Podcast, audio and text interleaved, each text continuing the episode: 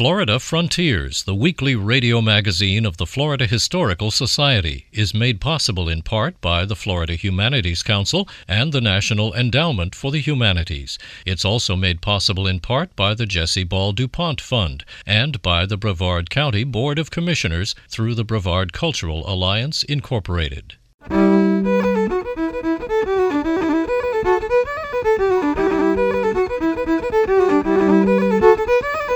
This is Florida Frontiers, the weekly radio magazine of the Florida Historical Society, on the web at myfloridahistory.org.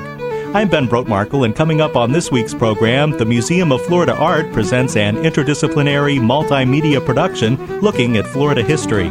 That's the whole idea behind Legendary Florida in the beginning was to let people know who we are in Florida and where why we are and where we came from. We'll meet Brunelle Gatellis, a trailblazing woman who worked as a real estate broker in Miami in the 1940s. They didn't have any bank accounts or anything, and they couldn't qualify for mortgages. But they used to come to my office with money wrapped up in paper like you wrap meat up under their arms. And a theatrical presentation looks at how Floridians connected to the land in the past. All that ahead on Florida Frontiers.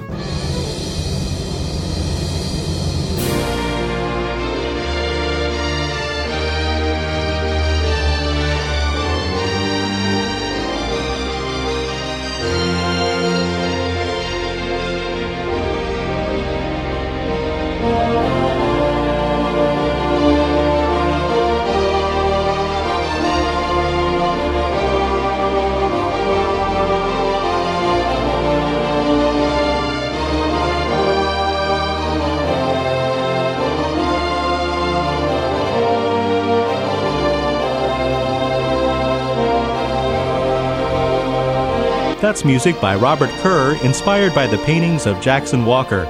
Kerr's music, Walker's images of scenes from Florida history, and the words of Florida historian Gary Mormino will all be incorporated into a new interdisciplinary multimedia production called Legendary Florida, a historical portrait in sound. Jackson Walker's legendary Florida paintings make up the core of the Museum of Florida art collection. Much of the series is displayed at the historic Volusia County Courthouse in DeLand. Jennifer Coolidge is executive director of the Museum of Florida Art, and it was her idea to combine Walker's images with original music and contextual narration. When we purchased the collection from Jackson originally, um, we did so because of the art itself, but we also saw the potential for interdisciplinary arts education, working with history and environmental science, music. And after working with that program for many years, we just thought, oh, this works. It's a catalyst. Legendary Florida is a catalyst for all kinds of learning, all kinds of creative activity. So it was really about putting the pieces together, the, the, the creative artists together, and making the link- linkage between the composer to Jackson Walker and to Dr. Mormino. And when you bring artists together, um, great things happen. This new multimedia project started with the paintings of Jackson Walker, which cover topics from Florida history as diverse as the capture of Chief Osceola, William Bartram's travels, Teddy Roosevelt's Rough Riders, and the notorious Ashley Gang. It opened up a whole new uh, opportunity to increase our effort in telling the history of Florida in a brand new way that uh, I, I, think is more impressive than the paintings by themselves. And I, I think with with uh, the program of the music, the paintings, and the narrative story of the history of Florida as it's portrayed is just. Uh, unbelievable. It's just irresistible. How can you not be involved with this? So I have been very pleased to to have the association of Dr. Mormino and Rob with the museum to take what started out as just a collection of historical paintings, and we've moved into an entirely new uh, realm here, which I think is going to be so rewarding. Each of the creative people involved with Legendary Florida, a historical portrait in sound, explores Florida history in their own way, but Walker says this collaborative effort provides people with a new experience. The idea generally is to give the audience a, a total uh, package of, of, Florida's history, which is remarkable. I mean, if you just sat down and read it in a book, it's remarkable.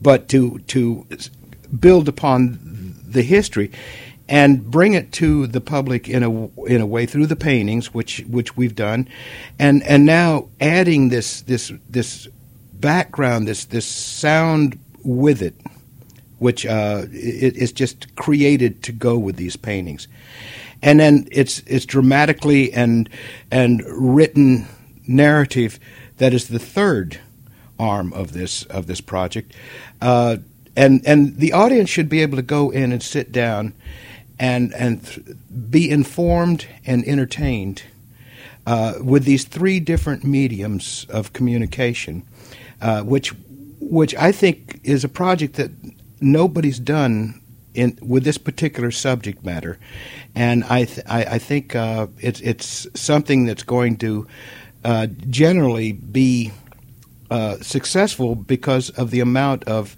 energy and effort and the different disciplines working together is is going to be uh, something significant. Through his arrangement with the Museum of Florida Art in DeLand, Jackson Walker adds one or two new paintings to the legendary Florida series each year. In the new multimedia collaboration, Walker's images will be projected on large screens as Robert Kerr's music is performed and Gary Mormino's words are read. The audience will come away being hopefully very emotionally moved, uh, but also very well informed on, on their past or where they're at. And that's really important. That's kind of the that's the whole idea behind legendary Florida in the beginning was to let people know who we are in Florida and where why we are and where we came from and how we got here. And I think this is just a, a most entertaining and uh, rich way of giving that message.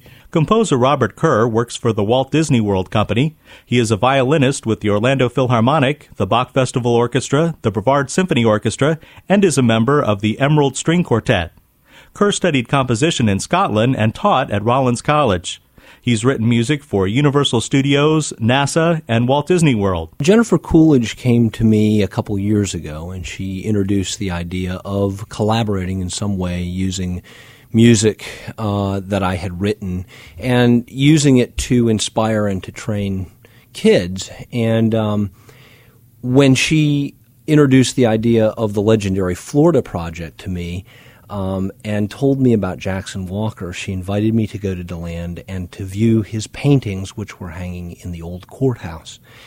And when I went there, I felt like I was looking at one of the you know Flemish masters. You know, I, I, felt like I was in a in a European museum looking at these paintings that must have been painted, you know, uh, with the with by some master, and um, and and I was so inspired by the vignettes of Florida history because it's almost like the Dutch masters sort of came over here and, and became entranced with uh, Florida, but it's all in the talent of Jackson Walker. And I was so incredibly inspired.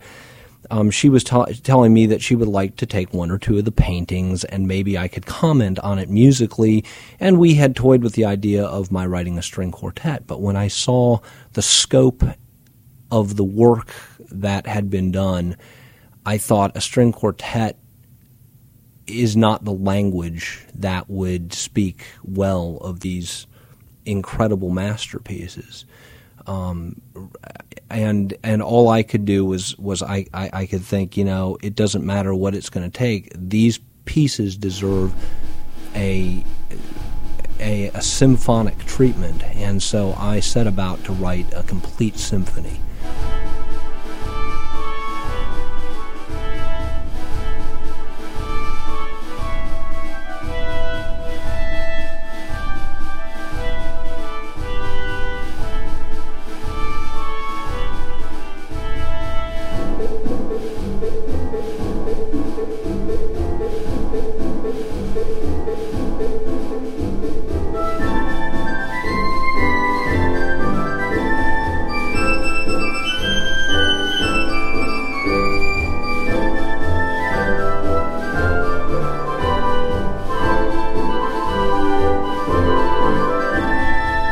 In the multimedia legendary Florida experience, Kerr's music, Jackson Walker's images, and Gary Mormino's words will depict the natural Florida, native culture, cow hunters, war in Florida, Spanish influences, and other aspects of Florida history. This will have a 40 voice choir, it'll have a 60 piece orchestra or thereabouts, and um, it's going to involve students as well as professionals.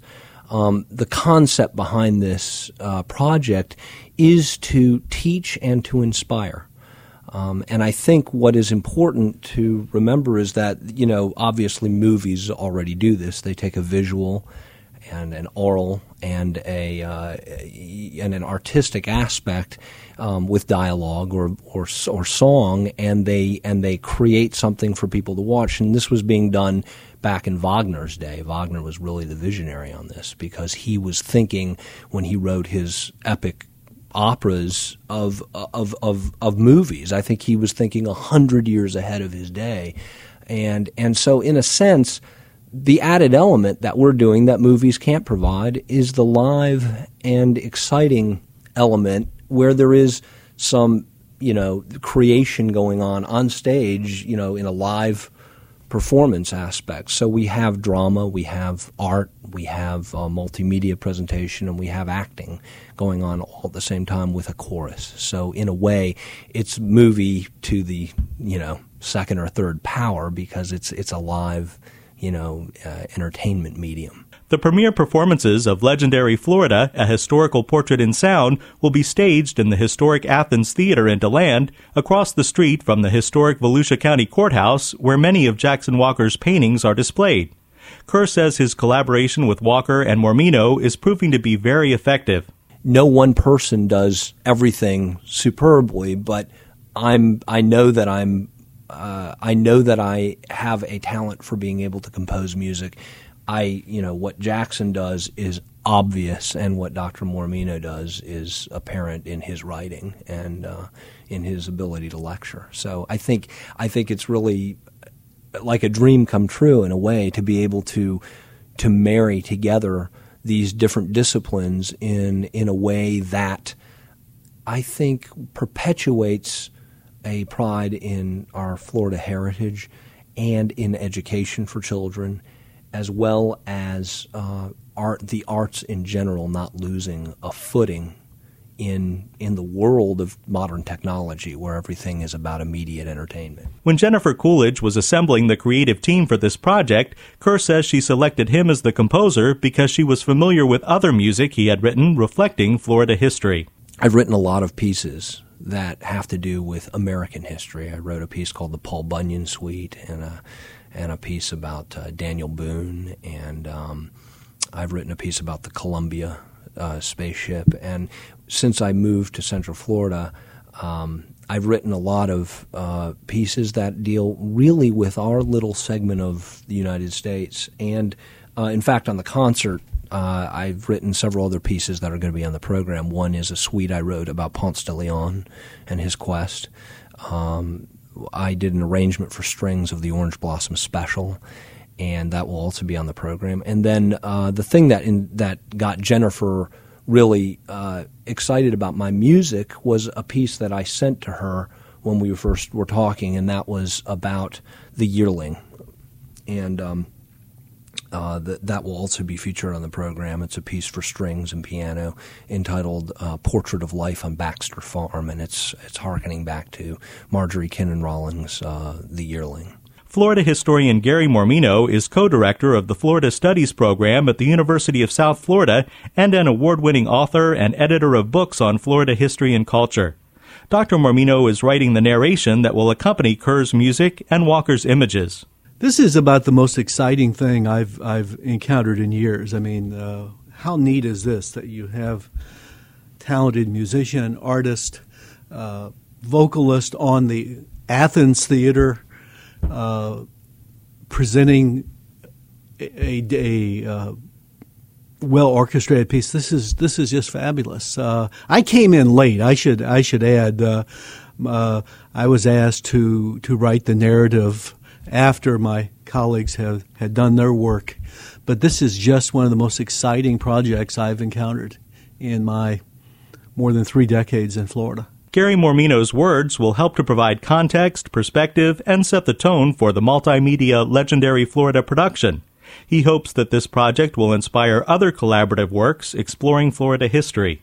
Almost sounds something like out of the late 19th century uh, at a, an opera house in a small Florida town. Uh, and and the Rob's reference to Wagner makes makes sense in that, that but I'd like to think this is going to be a be the first of of many such collaborations, or ideally that scholars and artists and musicians out there will will be inspired by this and go in new directions. Gary Mormino has been researching and writing about Florida history for three decades.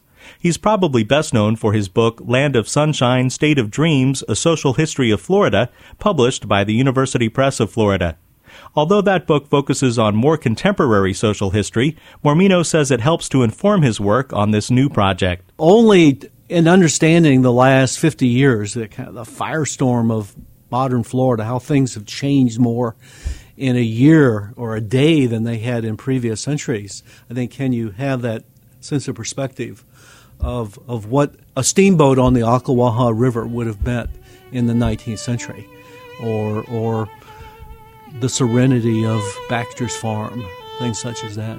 The new interdisciplinary multimedia production Legendary Florida, a historical portrait in sound featuring the images of Jackson Walker, the music of Robert Kerr, and the words of Gary Mormino, will be premiered at the historic Athens Theater in DeLand in September.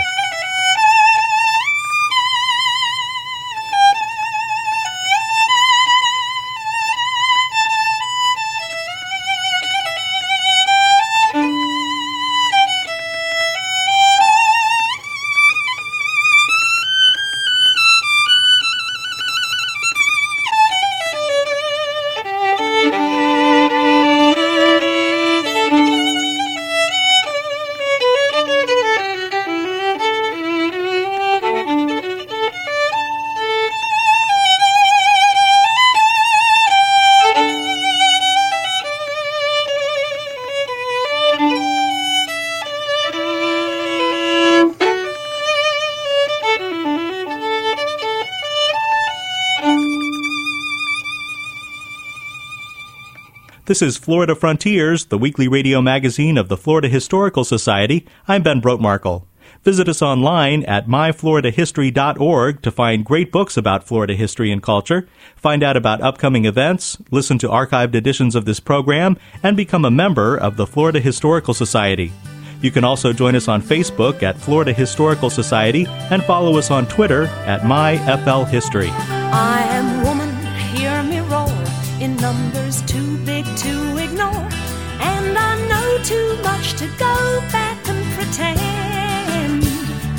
Cause I've heard it all before, and I've been down there on the floor. No one's ever gonna keep me down again. Female real estate brokers were not the norm in Florida in the 1940s. Janie Gould talks with 92 year old Brunel Gatellis, who was a trailblazer in Miami's business community. Working as a real estate broker used to be out of the question for women in Miami, but that was before Brunel Gatellis moved to town. It was 1935, and she was fresh out of high school in Georgia. In Miami, she rode the streetcar to work at the Five and Dime on Flagler Street. Later, she ran a beauty salon in Coral Gables. Then she sold real estate. And when she became a broker so that she could run her own real estate office, more than a few eyebrows were raised. They just didn't think women were capable of running an office. Did anybody say that to you, sort of? Oh, yes, rather often. One office in particular, because they were in the same area as I was, they were very jealous.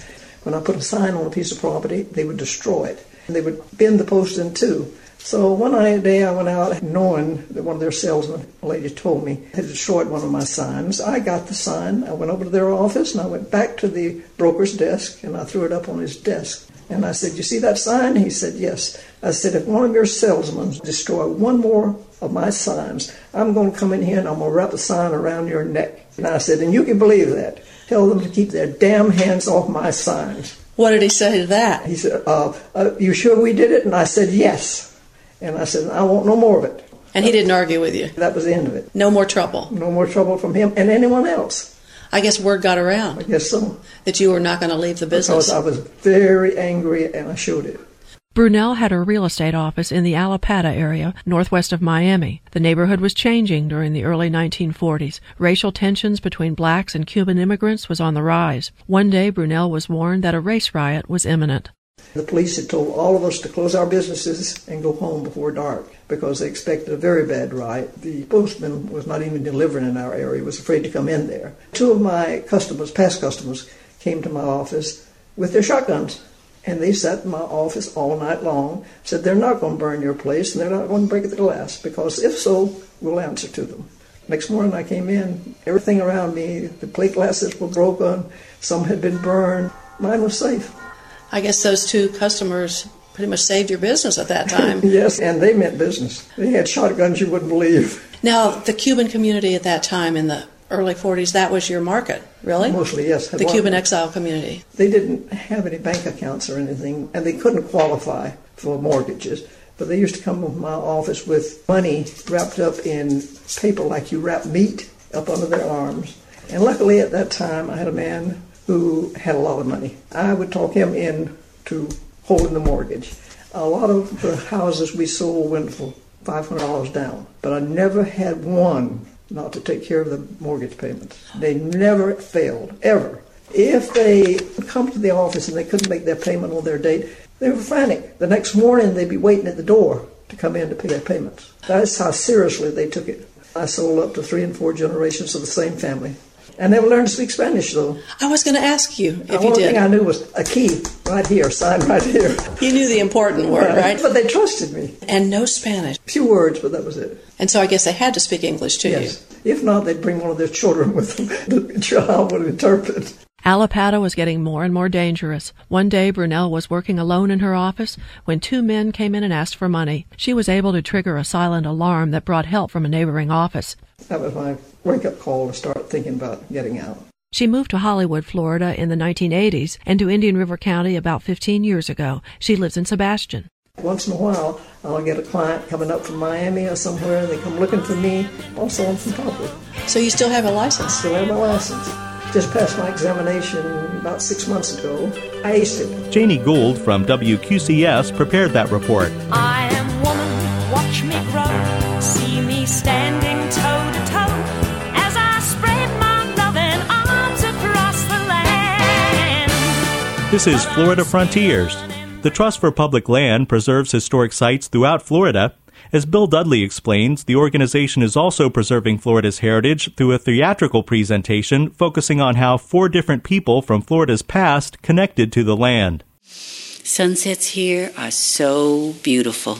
Sometimes the color travels from autumn to spring to something like a ripe persimmon, all inside a minute.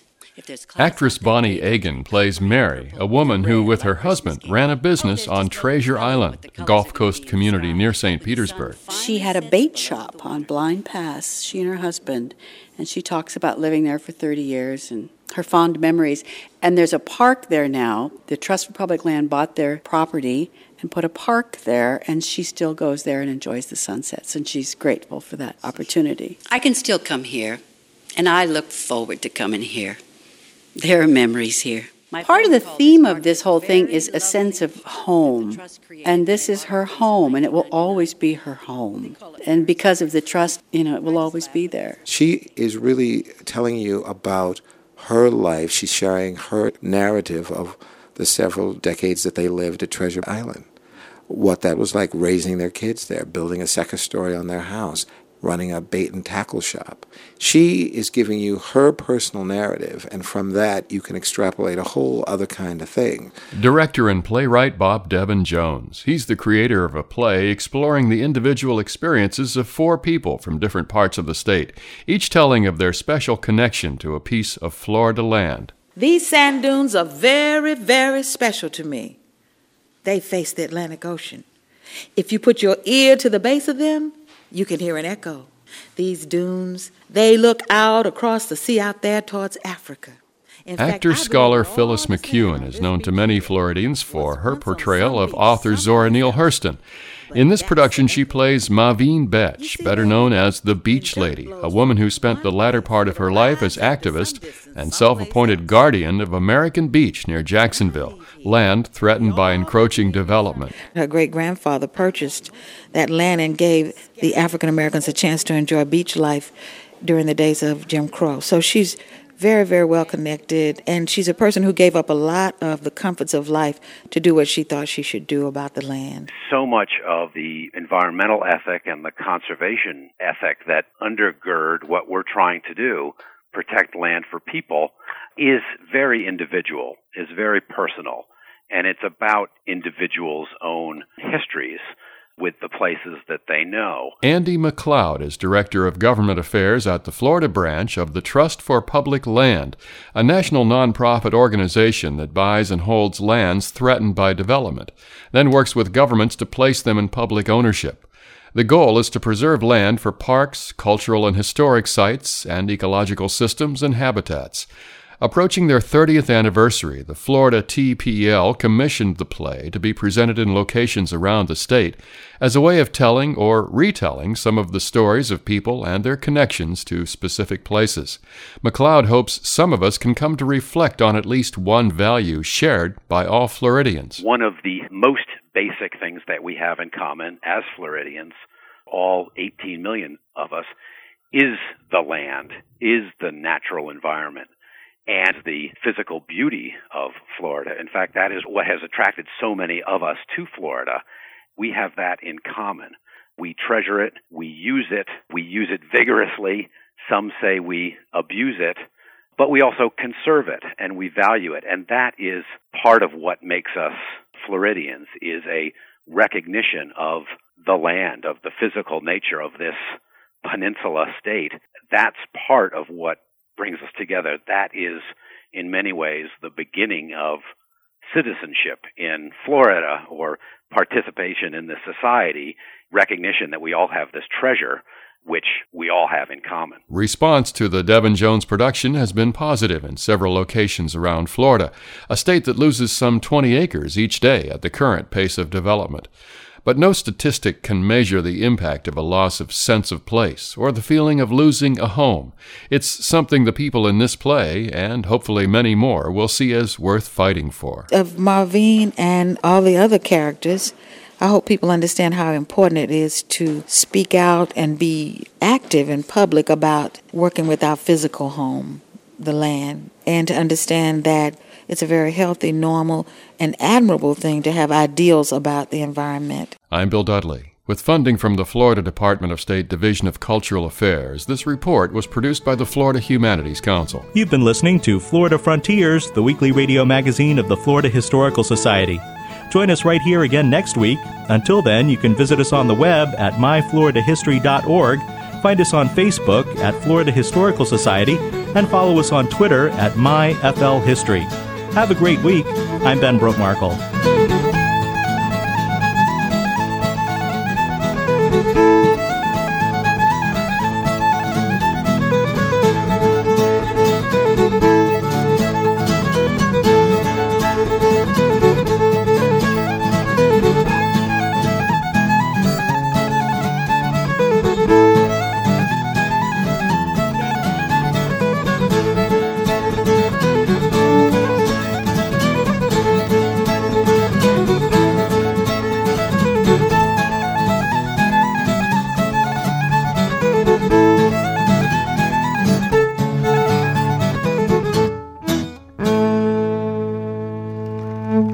Florida Frontiers, the weekly radio magazine of the Florida Historical Society, is made possible in part by the Florida Humanities Council and the National Endowment for the Humanities. It's also made possible in part by the Jesse Ball DuPont Fund and by the Brevard County Board of Commissioners through the Brevard Cultural Alliance, Incorporated.